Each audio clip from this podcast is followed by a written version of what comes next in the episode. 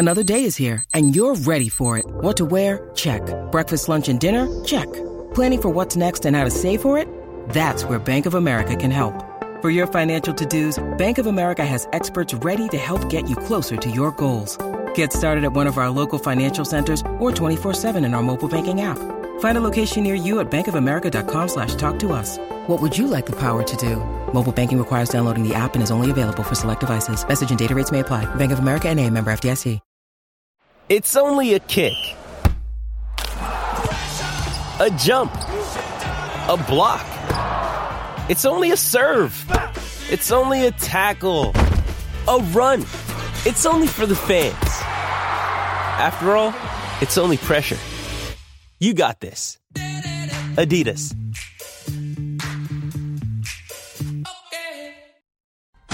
For those who simply can't get enough talk about the Vikings, we present Bonus Chatter. Bonus chatter about your favorite team that's unscripted, unfiltered, and uninterrupted.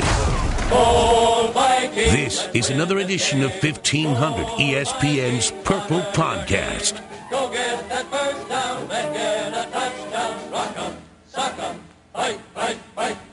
Welcome into the Purple Podcast. Matthew Coller and Judd Zulgad here with you as always. And we've got a lot to talk about. The Vikings wrapping up in Mankato with the night practice, and on to the preseason we go. But first, Judd and I have to tell you about our 1500 ESPN Fantasy Football Convention. Judd, what can you tell people Oh, this is huge about news. Huge our news. fantasy football convention? First of all, I would like to paint this. It, yes, fantasy football is a major component, but Matthew Coller, I would like to paint this as a fiesta of football, okay? Okay. So fantasy football is important, but if you're a football fan, even if you don't play fantasy, this is for you. So if you just like football, Correct. Okay. You will love this, and here's why.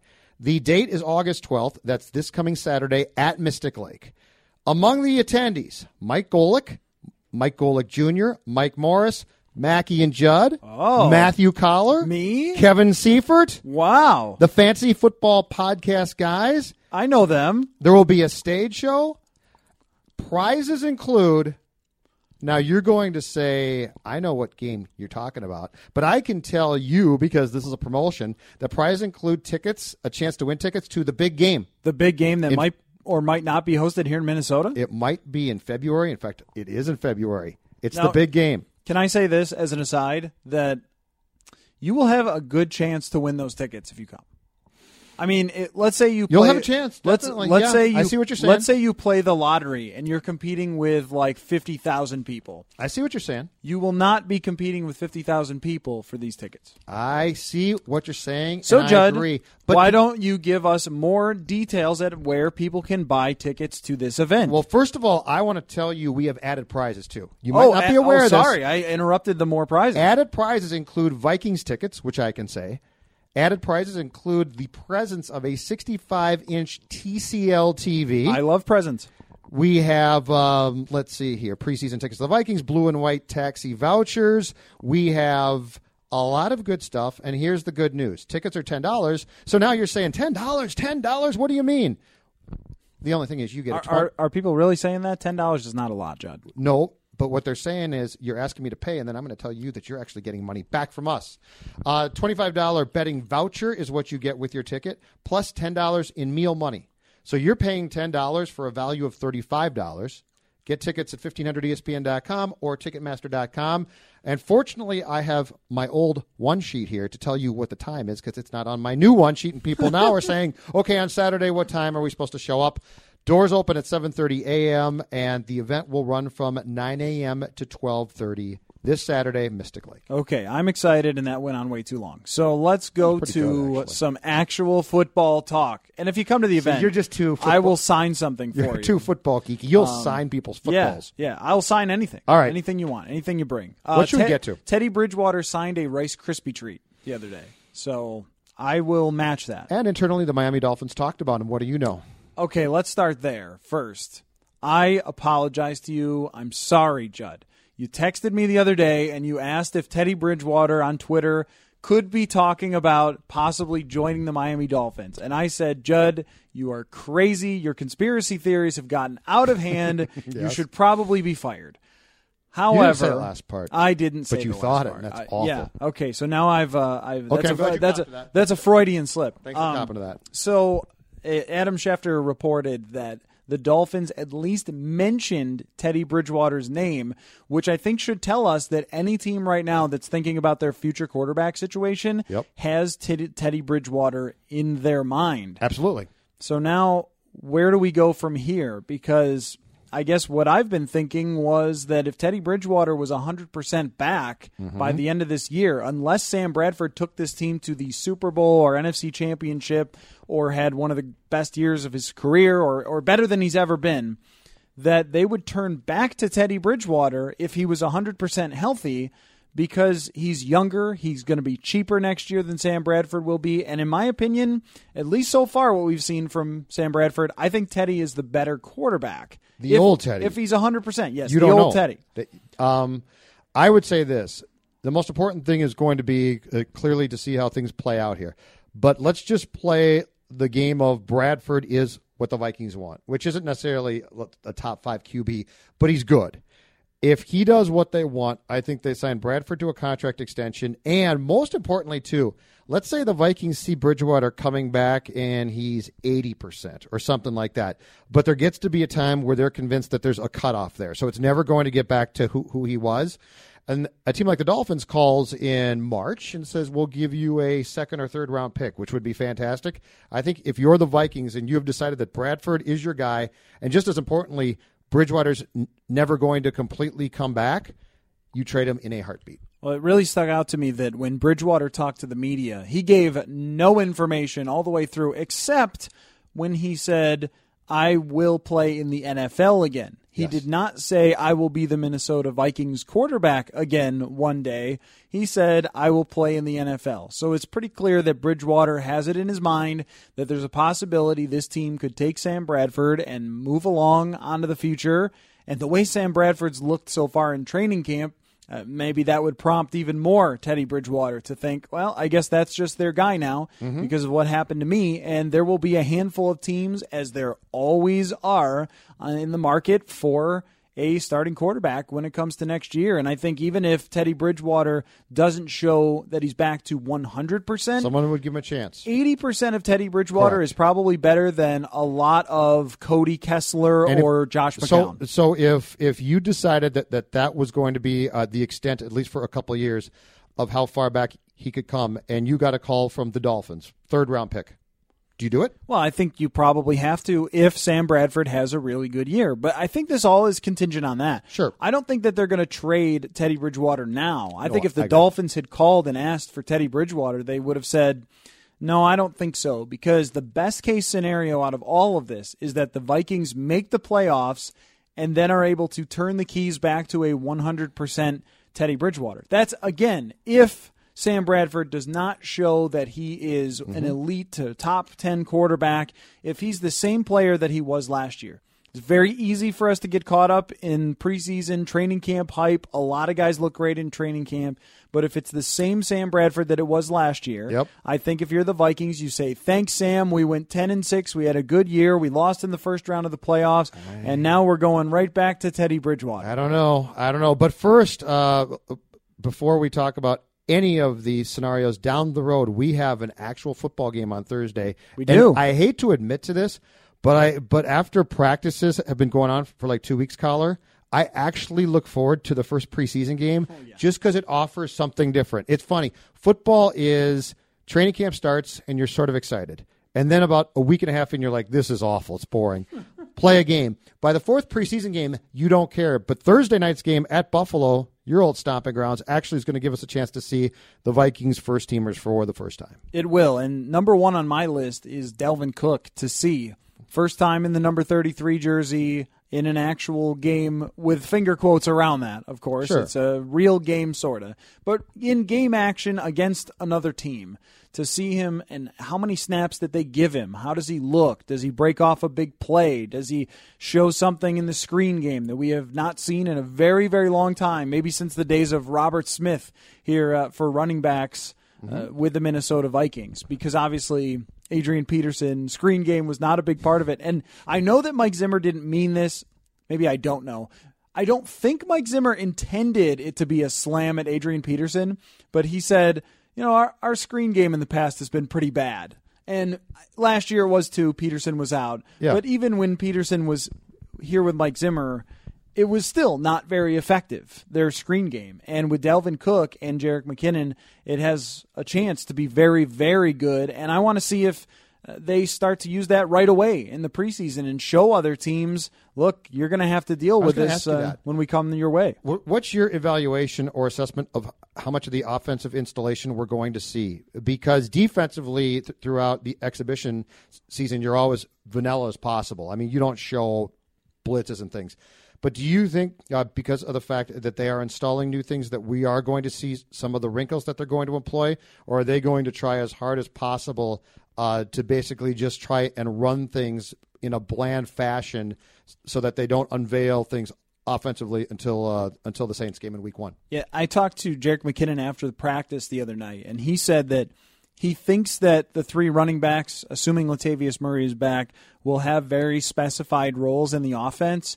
But he said, "Look, I won't even know myself until right before Week One when we get the game plan. Sure. They're going to go out there, I think, and show probably a little bit of very basic plays and eh, maybe try to put in the minds of opponents some run plays that they will use with Dalvin Cook, some screens they'll use with Dalvin Cook. But other teams are going to go back and watch this preseason film, and, and everybody knows that.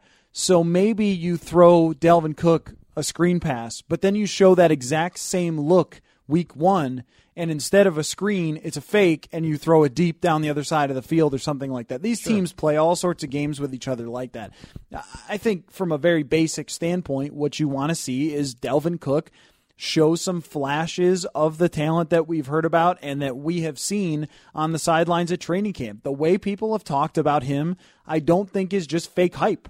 I don't think it's just, oh, yeah, it looks great. I think it's honest, sincere. Usually, the more detailed, the more sincere it is. Right. Because if it's like, uh, yeah, you know, he's a great guy and uh, he's working hard out there, then you get the sense that, okay, maybe he really doesn't look as good as, as he should. But it, from Cook, from the pass blocking detail that Pat Shurmur laid out, to his vision, to his quickness, to his power, all of those things have been laid out by either Mike Zimmer or other players. And now I think people will finally get a chance to see some of that on display when they go to Buffalo. Hey everyone, Phil Mackey and Derek Wetmore here from the Touch 'em All podcast. Now, the Twins might not be very good in recent years, but our podcast is pretty damn good. Phil, that's a little bit of a stretch. Okay, our podcast is, is pretty good. Well, Okay, we have a podcast. You can find us talking Twins on iTunes, Podcast One, and E 1500ESPN.com every week. And the blocking is key to me because you wouldn't if the guy couldn't block well, you you would just ignore it. Like like you wouldn't try and cite examples. You would just basically say, "Oh, he's doing okay." But when you can give specifics, and those are the things that are tough. I mean, we all know that, that if you hand cook the football, he, he can run with the ball and do a good job.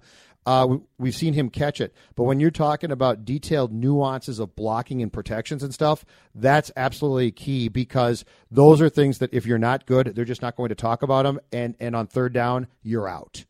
And so if this guy if this guy is even as close as he seems to being to being a complete player right now, that to me is an enormous plus for the Vikings.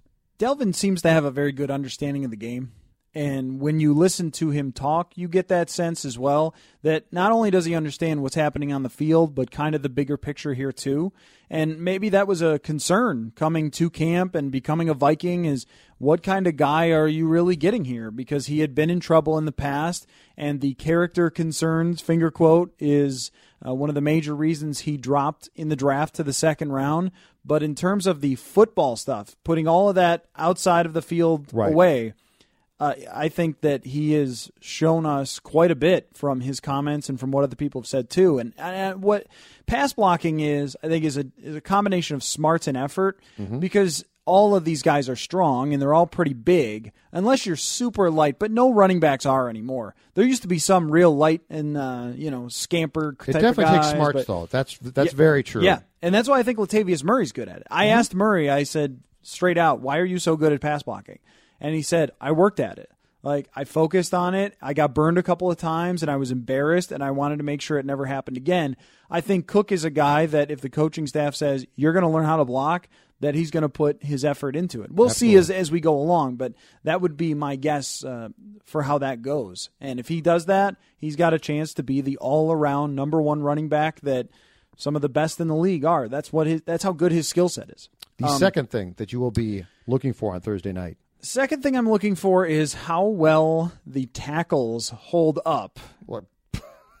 Can Riley Reiff even play it? No, I don't think Riley Reiff is going to play, which means Rashod Hill gets to go against other players. Now he twisted an ankle or hurt his leg on Saturday night in the scrimmage, but his agent has since tweeted he's fine, right? Yeah, should be okay. Okay. Yeah. And we were already hearing from other players after practice that he was going to be all right, that it was no big deal. And uh, so if he's playing, I assume he is, how well he holds up against some of the first teamers for the Bills, and they had a good pass rush last year. They have Shaq Lawson on the team. Lorenzo Alexander had double digit sacks. They've got some good pass rushers. How does he look against them? Because th- they'll be going. They'll be trying to chase down the quarterback. I mean, there's your definite half speed from some players, but I think pass rushers will want to show up and get a few reps in. Sure. Uh, and also uh, with the, the tackle position, how the backups play because Jeremiah Sirles has really struggled at left tackle in camp when given a chance. Uh, Aviante Collins is an undrafted guy they brought in. He's struggled. Willie Beavers has been playing right tackle. He has struggled. I mean, behind the starters, it's always bad. I mean, you go to any training camp and you look, tackle is such a difficult position. But in this case, is there anybody that's actually going to emerge or at least look reasonably decent when camp comes around or when uh, the games come around? And now, now when Hill's got, gotten a chance, which he has quite a bit, he's been pretty good. Correct? Yeah, yeah, and he's been mostly going up against surprise. Yeah, against Everson Okay. Griffen. And the thing that he has for him going is that he has these super long, freakish arms. Like he's six foot six, and he can really hold guys off with his arms, and he doesn't have to react too quickly Mm-hmm. because his arms are so long. And he seems to know that. Like sometimes with T.J. Clemmings, you thought, I don't think this guy realizes how large he is because when he could really just kind of float back and wait for the guy to make his first move, instead, Clemmings would lunge at the guy. And any of these defensive ends are so, or outside Oh, you're linebackers. talking about the Houston game again. but it wasn't just that; it was No, all of the games. I know, mean, but he- that was the one that was most noticeable. That's the one where he lunged forward. I think he fell flat in his face, and you said uh, this is not going to end up well for T.J. Clemmings. Yep, and that happened all season. He never corrected it, and I don't see that from Rashod Hill. I think that he's probably an, an average or above average backup at that position. Is right guard important now? I mean, Ber- Berger, we, we talked about this last week, has struggled. I got to think that at some point here, uh, they're going to have to. I mean, if Berger's lost it, he's lost it. Um, how important do, do you think his performance is in the brief time he might play on a Thursday? Yeah, I'm keeping a close eye on the guys behind him. Um, most notably to see if Pat Elflein or Nick Easton gets time at right guard Okay. because they have in practice. And of course, what we heard from Pat Shurmur was, "Oh yeah, I mean, we want to do that with everybody to get them." I don't think that that was really the case. I think it was sending Berger a little bit of a message that Pat Elflein was a darn good guard when he was in college, and he can play there.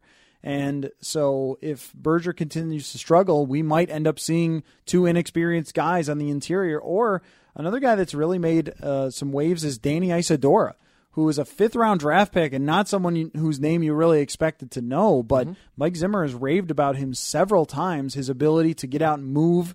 Uh, his kind of I know this is getting really football, but it just just his body From and his podcast, like, you can get as football as that- you want That's here. true. That's true. His strong base. Oh, yeah. got to have a good foundation. Oh yeah, that's all come out. But Isidora has stood out, and there's a chance that if he goes into these preseason games and starts plowing people over, Yep. that they might be really impressed with him. I think they'd still start with Berger, no matter what he looks like, unless it's a complete disaster. But if it doesn't go well, then he'll be out of that position, and they'll start making changes. The third thing that you'll be looking for against the Buffalo Bills, a team that you rooted for for years, it's going to be very difficult for you on Thursday to maintain a non-biased perspective on your Bills plan. Okay, well, I'll just be honest. I, I never really rooted Yeah, for them. I mean, I covered them. It just sounded and good. I was and I lived there. Uh, but Did you grow up there? Yeah, I, I grew up there. So yeah. you're an old-time Bills fan. yeah, I guess so. In the on. early '90s, yes. Okay. I like Thurman Thomas and Jim Kelly. I used Kelly. to like the Vikings in the Yeah. late 70s. And I got to know Thurman Thomas after a while, uh, being in the media. He's a really good guy. So there, yeah, there's a lot of Bills connections there that I have. Um, but, Anyway, the third thing but no, it won't be a difficult night for me. I, I won't be wearing one of those jerseys that has kill- I was trying to half sell this. purple, half I was trying to sell the Bills. right? Buffalo Bills, Minnesota Vikings. Big game. Yeah, huge game. Um, depth wide receiver spot. Mike Zimmer said that Stacy Coley and Rodney Adams were in the lead right now, but you have Caleb Jones, who's a big guy, six foot three, who's made a couple of nice catches, especially early on in training camp. You have Isaac Fruechte, my Mr. Mankato pick, who has, I would say, been fairly consistent but not ever outstanding. Okay. And anybody who thinks that he's going to be the next Adam Thielen, I would say put the brakes on a little bit there. Just because he's waiting from a That's- local college doesn't mean he's going to be Correct. Adam Thielen. Yep, that happens. Yeah, that was while. a that's a TV question. Yep. TV people would ask that type of question. Yes, so they- you think you'll be the next Adam Thielen because you kind of look like him, because you happen to be white, right? and so is Adam. Last time I checked. You both have a beard and work real hard. Who is our so so along the same lines that who right now is in the lead to return kickoffs as well? well, that I don't know because they don't kick off return live in practice. So that will entirely be- be determined in the preseason. Interesting. Okay. I mean, they did it a little bit the other night, but you don't really tackle the guy. I mean, that's like an injury waiting to happen. So they just Yeah. don't even do that. I think maybe back in the day they probably did, but they certainly do not. Ticey did, I think. Yeah, they do not now. Um, so we don't know, and that's one of the things on my list to keep track of because you've got Marcus Sherels, Yep. who has been around and he's good at this, and then you know Rodney Adams uh, did it in college and was pretty good at it. Stacy Coley is fast. Um, Isaac Fruechte is listed on the depth chart as another guy who will return punts, so we could see a little bit of him. And I think the idea Jerick McKinnon took a few in uh, minicamp. I think that idea is out the window because McKinnon is too important to the offense. So who, who's potentially the most explosive of the uh, kickoff return candidates? well, Adams is more of a playmaker with the ball, but Coley is faster. Okay. So will Coley be able to spot the blocks and be patient and those sort of things? I- think Sherels wins this job. Is is my guess. He's more So he does, experienced. he does punts and kickoffs. Then, Yeah, and when well, first of all, I mean that gives him a little more value of being on the roster. It helps justify him being there. Uh, he's also- reliable too. I give him Yeah. that. Also, he was good at it before Cordarrelle Patterson showed up, and then Patterson was all time good at it. Mm-hmm. Uh, but if you look back at Sherels's numbers, he was pretty solid. And you know, this position overall has kind of diminished. I mean, even from Cordarrelle Patterson's first year to his last year in Minnesota, it was almost cut in half the number of kick returns he had. And that spot just doesn't mean as much as it used to. And I think they're hoping that uh, Rodney Adams takes over as some uh, like a, a solid punt returner. But I just don't think anyone's going to beat Sherels for that spot. Is Treadwell going to play? Do you think? I don't think so. I guess we'll find out over practice over the next couple of days as we record this. I'm not sure, but my guess would be that they're cautious with Treadwell. Sure. But you know, uh, Jarius Wright has played pretty well. Um, Jarius Wright became kind of for me like the what happened to that guy, but also I don't I don't know that I really care that much because he's just not going to be a huge part of the offense. Last year it was a it was a talker, but for me it was always there's nothing about this guy that really stands so far above anyone else. But I think what was weird for for tho- those of us who covered him before Oh, yeah, last sure. year was Yeah. the fact that they just like totally forgot about him. Right, So correct. and it, it's it was never that he was that dynamic, but he's not a bad player. Right. And it was just weird that he got in the crosshairs to the point of he couldn't play. Right, It's and- like, well, no, he can play. And since he's come back, though, um, with the first team, he's performed quite well. And he's gotten those reps because Michael Floyd is going to be suspended. So Michael Floyd has mostly spent time with the second team Right. and been really good. Uh, but Wright stepping in has stood out better than Treadwell, I think, with the first team. I feel like like Treadwell uh, potentially not playing on Thursday though is just another in the long line of he remains a question mark and you can't get the questions answered. I mean, he's a guy that you would like to see e- even in that first preseason game. Just get on the field, run routes, and look good at it, right? And so you're just back to with Laquon. You're always seems like you always go back to what is he?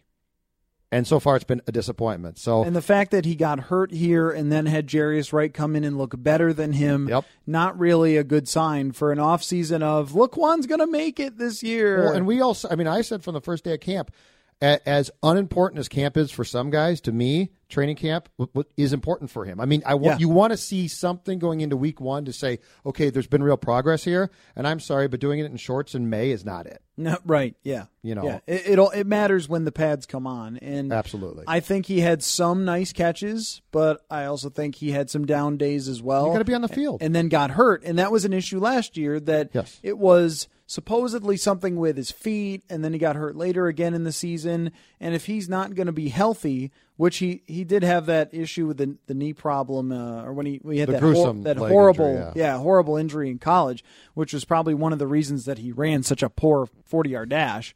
Um, Would you love to point out? well, the kicker, and I'm not making got this tight up. ends, I am kickers, not making this tackles. up. The kicker, Marshall Koehn, ran a faster 40. That really happened. So How's that that even possible? it, well, Koehn is probably a pretty good athlete, but also Can he run routes? the 40 time is not that important Kicker, for wide wide receiver. receivers, but you better be really good at everything else if you run a 4-6. You've got to run a great route. Yeah, yeah, and and the thing with Treadwell is that I'm not sure he doesn't run a good route. I think it's that he often runs the wrong route.